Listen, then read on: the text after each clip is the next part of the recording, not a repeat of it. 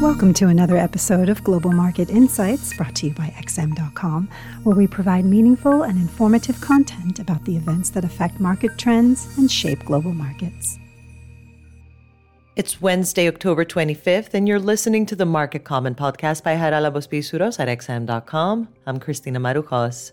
Although the 10 year U.S. Treasury yield held steady comfortably below the psychological zone of 5%, the U.S. dollar was able to stage a comeback against most its major counterparts, as the flash U.S. PMIs for October suggested that the world's largest economy fared better than expected during the first month of the fourth quarter, with the manufacturing index escaping a contraction for the first time since April and the composite index rising to 51 from 50.2. This came in huge contrast to the euro area PMIs for the month that were released earlier in the day and painted an even uglier picture than they did in September. The divergence allowed euro dollar bears to jump into the action from near the crossroads of its 50 day moving average and the key resistance barrier of 106.65, suggesting the latest recovery may have been just a corrective wave within the pair's broader downtrend. The slide may extend and the pair could soon retest this month's lows if Thursday's data revealed outstanding performance of the U.S. economy in quarter three. Expectations are for a solid 4.2% annualized growth rate, with the risks perhaps tilted to the upside as the Atlanta Fed GDP Now model estimates that the U.S. economy may have grown 5.4% during that period.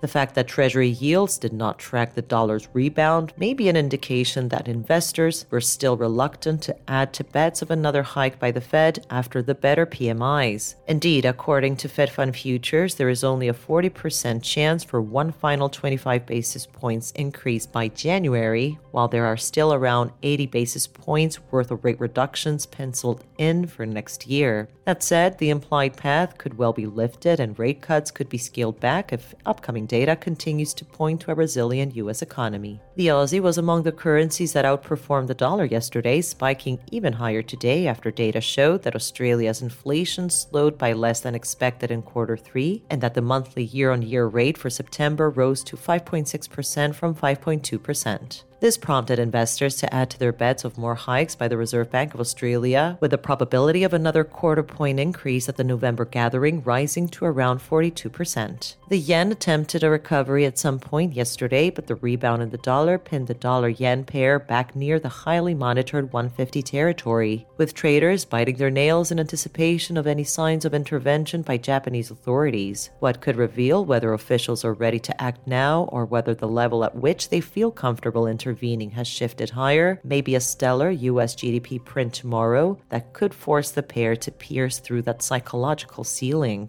Wall Street closed Tuesday in the green after upbeat forecasts from Verizon. Coca Cola and other firms sparked optimism regarding the health of U.S. businesses, encouraging investors to increase their risk exposure. The fact that the Fed's implied rate path was not lifted after the better PMIs may have also helped Wall Street, which seems to be slowly shifting its attention away from the Middle East conflict. After the closing bell, both Microsoft and Alphabet reported better than expected results, but with their cloud services diverging. Microsoft's Azure took off during the third quarter, but Alphabet's cloud business saw its lowest growth in at least 11 quarters. After today's close, it will be the turn of Meta Platforms to announce results. In another sign that the financial world is turning its focus away from geopolitics, oil prices fell for the third straight day yesterday, perhaps as weak business surveys from the Eurozone and the United Kingdom weighed on the demand outlook. This was today's Market Comment podcast at XM.com. Thank you for listening to another episode of Global Market Insights brought to you by XM.com. For more in depth technical and fundamental analysis, be sure to visit www.xm.com forward slash research.